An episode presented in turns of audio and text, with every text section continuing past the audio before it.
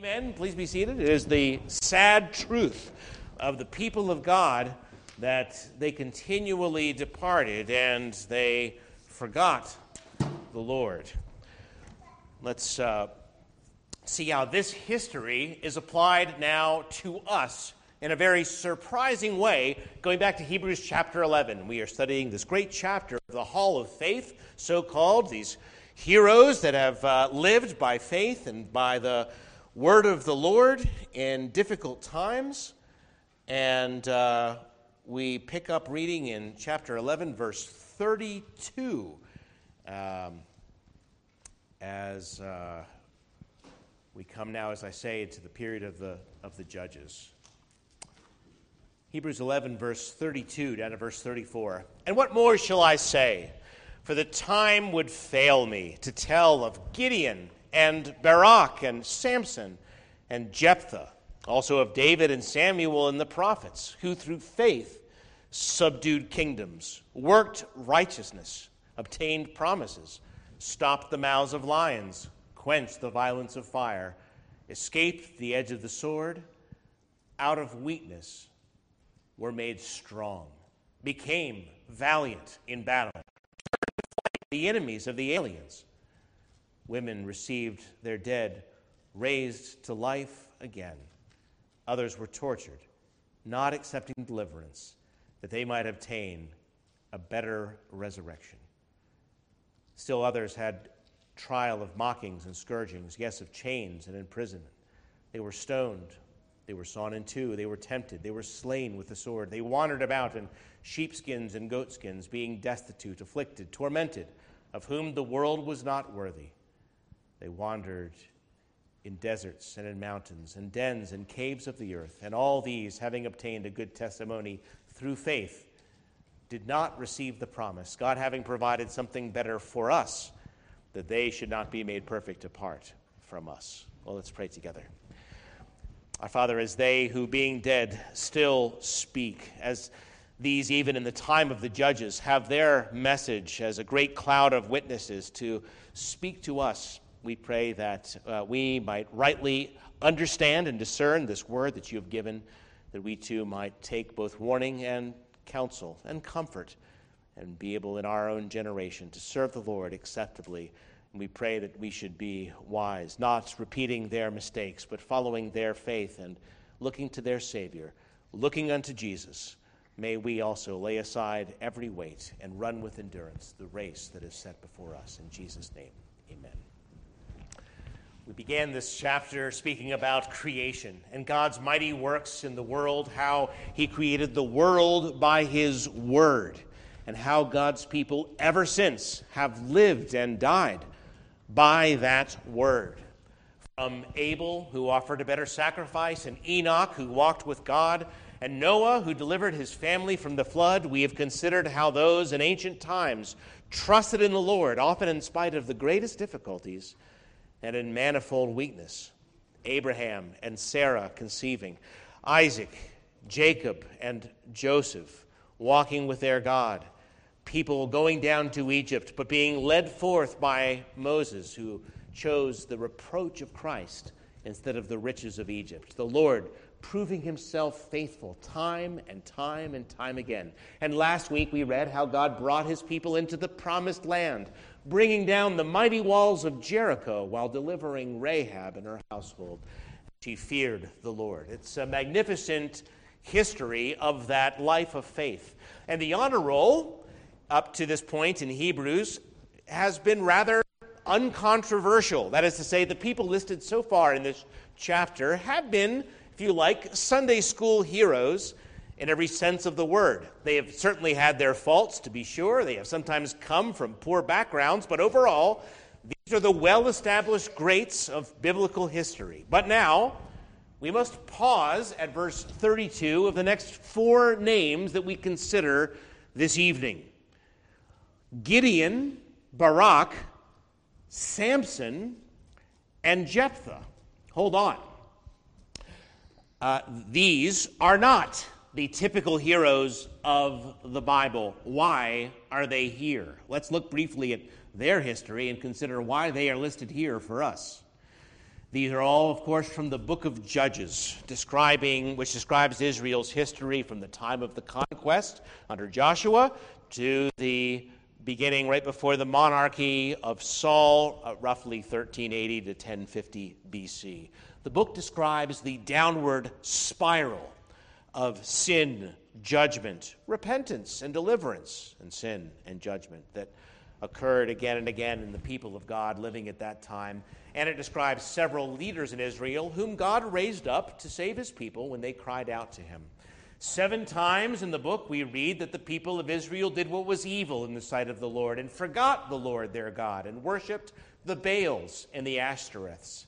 And therefore, we read the anger of the Lord burned against Israel, and he gave them into the hand of their enemies. But when they cried out to the Lord in all their affliction, the Lord heard them and raised up a deliverer, a judge, and a ruler who led God's people to victory over their foes.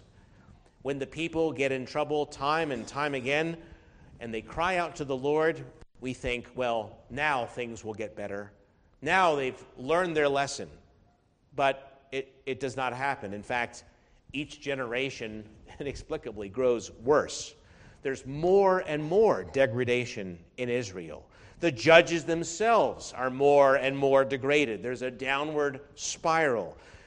And this catches the first time reader of the book off guard. And the book seems, in, in some ways, even to be a, a disappointment, if I could say that about the Word of God. But every honest reader goes through this history and scratches his or her head about the prominent characters and the story and wonders, what in the world am I supposed to be taking away from this? One man put it this way most of the stories in Judges seem to be told to shock the reader.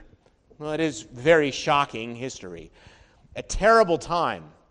And there's a comment, a important comment twice in the book that in those days there was no king in Israel, and every man did what was right in his own eyes.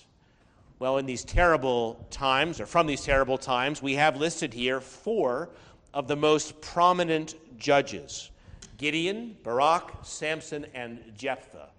And if you're not familiar, let me sketch their story for you. Gideon. Gideon was born the son of an idolater. We first meet him hiding in a wine press. And the angel of the Lord appears to him, saying, The Lord is with you, mighty man of valor. Right? It's ironic. He's hiding in a wine press, right? And he's terrified to do anything uh, he's speaking to, a man whom we learned is later the Son of God. Uh, he's, he's arguing with him. Gideon is trying to talk the Lord out of doing anything with him. But the Lord tells him, No, you go and break down the idol in your town, which he does at night. And his name becomes Jerubbaal, that is, let Baal contend with him. And then, after uh, uh, a short time, the, the Lord has another big plan for him to deliver his people from the Midianites.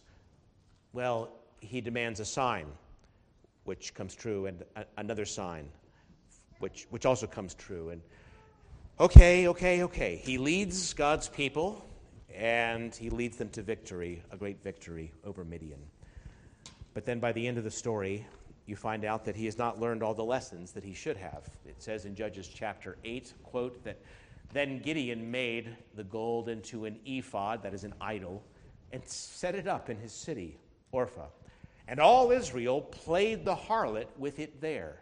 And it became a snare to Gideon and to his house. And Gideon rules harshly, at one point, killing all his fellow Israelite men in the city of Penuel. He takes a concubine and he finishes his backsliding days in idolatry. This is not a Sunday school hero, and his history very much parallels the people's history in the book of Judges. He's, in fact, one of the best ones on the list. He is a weak and sinful man. Next, you have Barak.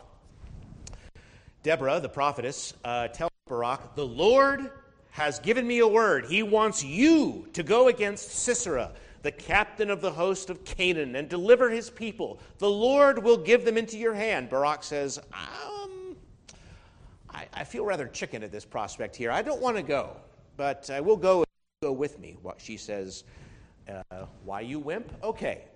So, Judges 4, verse 9 I will surely go with you. Nevertheless, there will be no glory for you in the journey you are taking, for the Lord will sell Sisera into the hand of a woman. And uh, Deborah becomes the hero in so many ways, not Barak. She's the brave and strong one. And uh, sure enough, victory is given to a woman named Jael.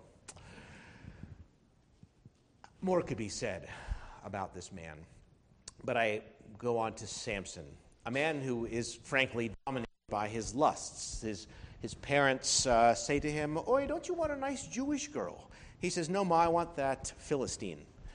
So we're told, nevertheless, that it was of the Lord because God wanted to pick a fight with the Philistines because they had been oppressing Israel and God was going to overthrow them. But he gets into a long term relationship with a Philistine harlot who eventually leads him to his death. It's, it's a horrible and embarrassing story, and the more details I could give you, the more red my face would be. I move on to Jephthah. What kind of man do we have here? A man who made a rash vow Oh Lord, if you give me victory against Ammon, I'll sacrifice whatever comes out of my door when I get home. A very stupid thing to say, but when he gets home, he finds his daughter walking out first. And he says, I'm a man of my word. Uh, he fulfills his vow. I'm a man of honor. So he sacrifices his daughter. And, and, by the way, many people have tried to reinterpret the text to say something else, but they're missing the whole point.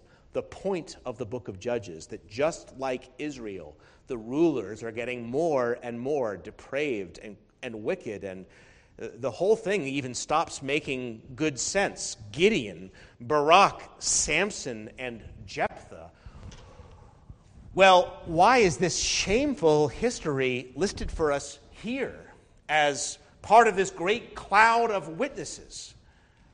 Uh, is the book saying, remember how weak and, and sinful they were, now go and do thou likewise? No, hardly.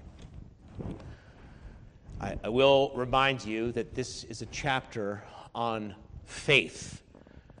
On faith faith, the substance of things hoped for, the evidence of things not seen. The whole chapter has this one message. And the fact that they are included here, the message to us is that look at them. And despite all their glaring, manifest weakness and sinfulness, even they stand as perpetual examples of what God will do with people of faith. For one thing, all these men had in common, besides their weakness, that they had faith in the God of Israel, and their weakness was turned to strength. And that, as we read, they subdued kingdoms. They, even they, worked righteousness. They routed foreign armies. It, it, doesn't say, remember how weak and sinful they were. It says, do you see how even such people, through faith, were made strong? This Gideon, weak and sinful as he was, he routed a huge army of the Midianites with a company of 300 men. And despite everything else in his life that was shameful, he did believe in the Lord his God. And he went on in his calling in faith and did mighty things. Barak, weak, sinful as he was, believed the word of the Lord and eventually went and became a mighty deliverer. And it says he routed Sisera and all his chariots and army by the sword. And Sisera, Sisera abandoned his chariot and fled on foot and so forth. He was weak in himself. But going forward in faith, God vindicated him in battle. It does not say be a chicken just like him. It says remember that even such a chicken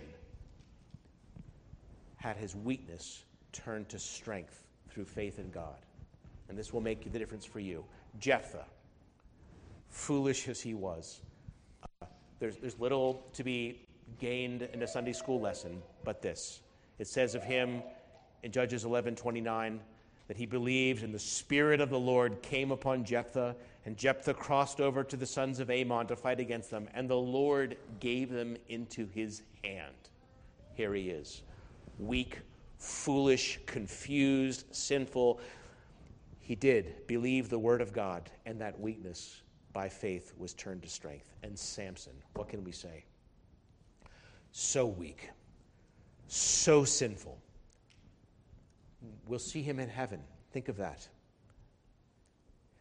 For, for after so many ugly chapters in his life, after he sinned himself into captivity and humiliation, after he had sinned himself into be degraded before the very people over whom he should have been victorious, after he was taken in by a woman because he was such a, a fool and led by his lusts, after all that and more, God let him be blinded and put into prison and used like an animal and, and, and for the sport and amusement of the Philistines. But, but there, even there, he called upon the Lord his God and he prayed, Oh God, remember me, fool that I am. Look what I did. All these things that you've given me, and I took all this grace and this goodness, just like Israel. I took all these blessings that you gave me, and I threw them away to satisfy my lust with the Canaanites. And I've made an utter mess of my life and my mission, just like Israel. But here I am, O Lord, and I ask you to remember me once more and let me let me die with the Philistines. And we read that he pushed with all of his might, and down came the temple upon the rulers and all the people in it. And thus he killed many more when he died than when he, when he lived. What can we say about this man except that he had faith, you see? And the Bible doesn't say, be like Samson and make a total moral wreck of your life. But the Lord loved him and the Lord chose him, and he used him mightily. That weak man, even his weakness, was turned to strength by faith. You see, this is in so many ways a shocking passage. Shocking, I say. The inclusion of Gideon, Barak, Samson, and Jephthah in the hall of faith without comment or without qualification has far reaching implications for our faith and I have five of them for you briefly. Number one, that we too must go on in faith despite our manifest sins. That we too must go on in faith despite our manifest sins.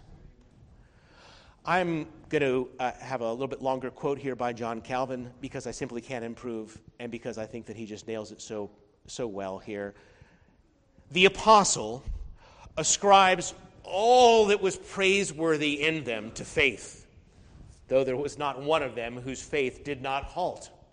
Gideon was slower to take up arms than when he ought to have been, nor did he venture out without some hesitation to commit himself to God. Barak was at first trembled so that he was almost forced by the reproofs of Deborah.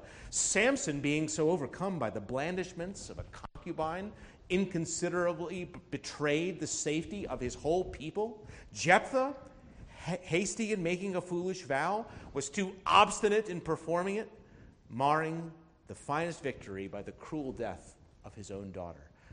Listen. Thus, in all the saints, something reprehensible is ever to be found.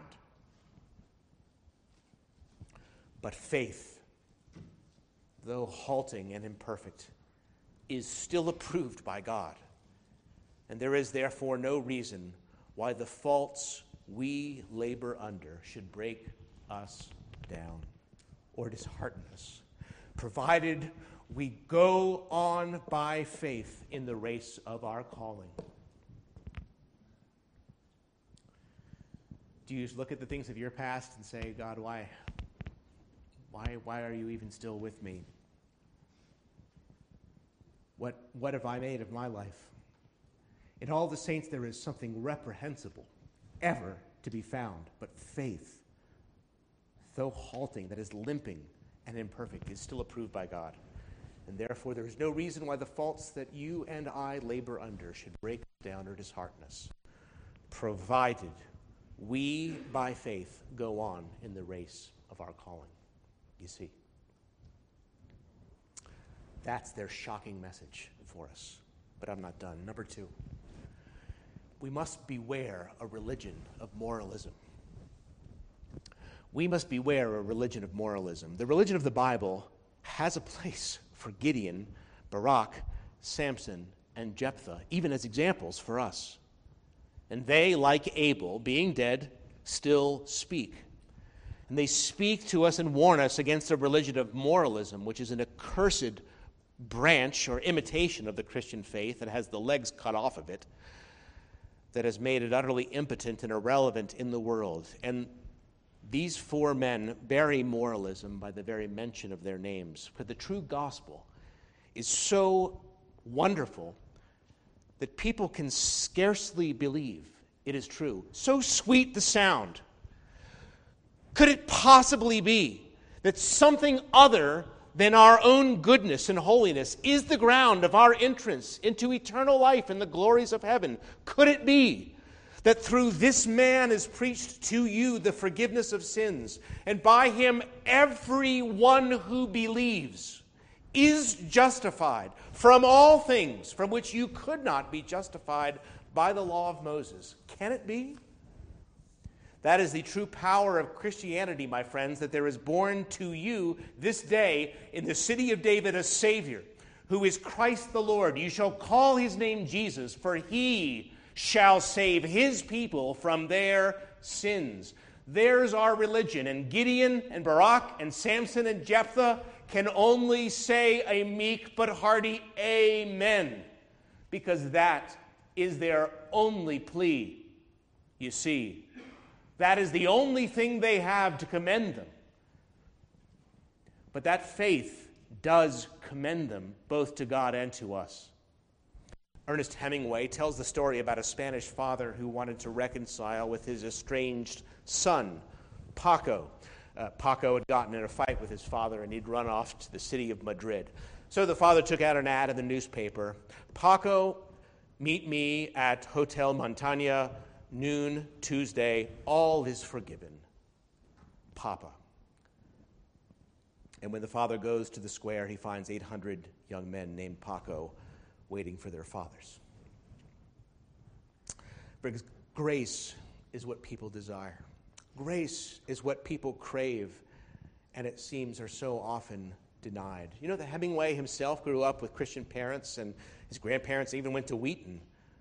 But in his house growing up, despite their Christian profession, there was no grace. And at least it seems from his own description of it, I understand it's colored, but his parents seemed to be especially critical and exacting and miserable.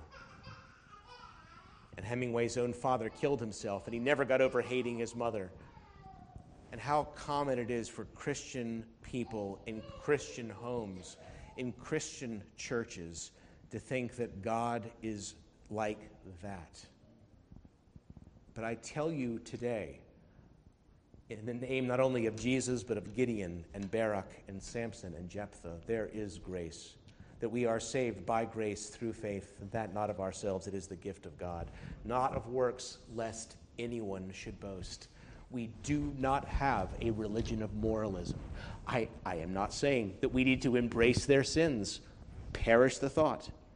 But I am saying we must beware a religion of moralism, too often masquerading as Christianity, and say to all, to all even tonight, who would come to the Lord Jesus, come and welcome, and it is not your deeds that will get you in or keep you in. It will be the Lord's great work, and that no matter how halting and imperfect your faith, that you too are welcomed into his eternal life. Beware a religion of moralism. Number three, they tell us how we are deeply affected by the sins of our age.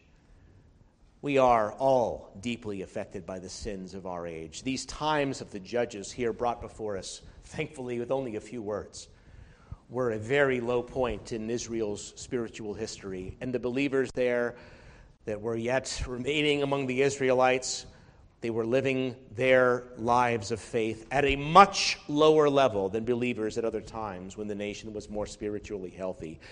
It, you know, it's always hard to live a holy life, but, but let's face it, it is harder at some times than others. It's true of our day. I mentioned earlier, we're living through the second phase of the sexual revolution in our country and all that it's meaning for our life and outlook and the sins that are creeping their way into the church and are more common among God's people. I make absolutely no excuse. The sins of the judges in their day brought utter misery. Misery for them, apostasy for many others, especially the ones closest to them, even their own households, led away from the Lord. And if we are living at a time that makes holiness more difficult, then the only possible response on our part as believing people is to be all the more determined to live holy lives, even if, like we just read in Genesis, we have to stand alone like dear Joseph.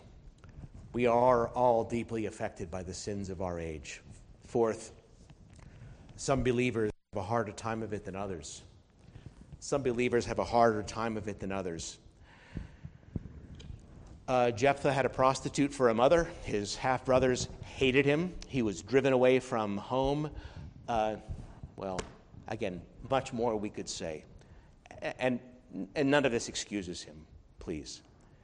Although it, it, it does explain some of the darkness that we see in Jephthah and explains the struggles that we see in people's lives today. You know, everyone isn't given the same light, everyone isn't given grace in the same measure. Everyone isn't raised in a happy home and a faithful church to enjoy the gospel privileges and a fine education and traveling in circles populated by the, by the, by the salt of the earth Christian people. This is not everyone's situation.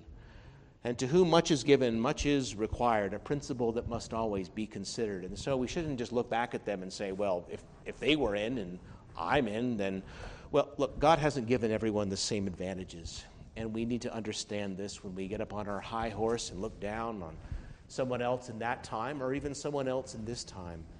We, we realize to his own master, everyone stands or falls.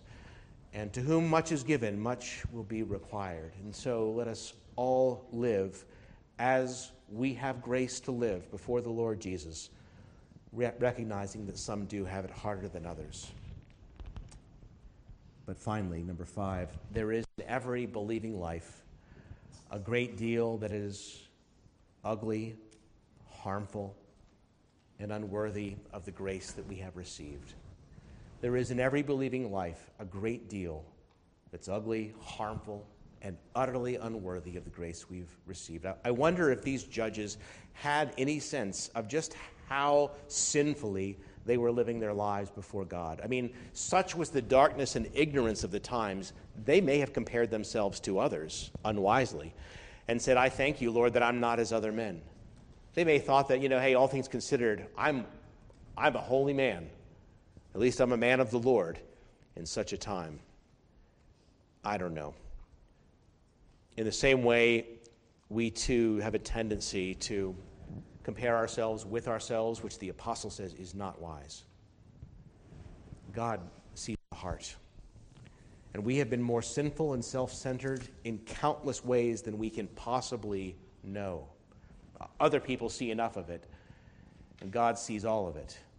But the Bible does show us people who are saved by grace while it shows us their faults so that we can see that in flesh and blood there is no hope. We are in the same condition. But if he was their Savior, then he can be ours as well. And so we come to Jesus, not saying, I thank you, Lord, that I'm not as other men. But this teaches us all that we must, in our ignorance, in our darkness, beat our breasts and say, Lord, have mercy on me, a sinner. And Jesus says, I tell you, this man, rather than the other, went home justified. Does that strike you? Does that shock you? That the religious man who says, I thank you that I'm not as other men, adulterers, fornicators, even this tax collector, I fast twice in a week, I give tithes of all that I possess, this man was rejected. The tax collector who wouldn't even so much as lift his eyes to heaven but beat his breast, God have mercy on me, a sinner. Jesus says, That's God's man he went home justified rather than the other. For I tell you that everyone who exalts himself will be humbled, but he who humbles himself will be exalted. These four men preach that gospel to us. Well, a shocking passage tonight. And I haven't mentioned it, but this letter to the Hebrews doesn't say who wrote it some in the early church thought Paul wrote it, some not. Um, The uh, Greek is not Paul's Greek. Others have explained it that maybe it was uh, written originally in Hebrew and then translated to Greek, but no matter. Who put down this letter in a hundred ways, I tell you, that we do have the doctrine of the great apostle to the Gentiles, the apostle Paul. I won't get into all the ins and outs tonight. It's not my purpose. But uh, there is this signature triplet of faith, hope, and love that appears twice in chapter 6 and chapter 10. We read of Timothy's release at the end and so forth here. Uh, the doctrine is Pauline. Before we consider conclude our study today, I'd like to remember whose doctrine this is, considering the man who was God's chosen instrument to stand before kings, to bring the gospel to nations. The Apostle Paul could truly say that he was the chief of sinners, that of all the people on the earth, he hated Christ and his church the most. He pursued them, he persecuted them from town to town.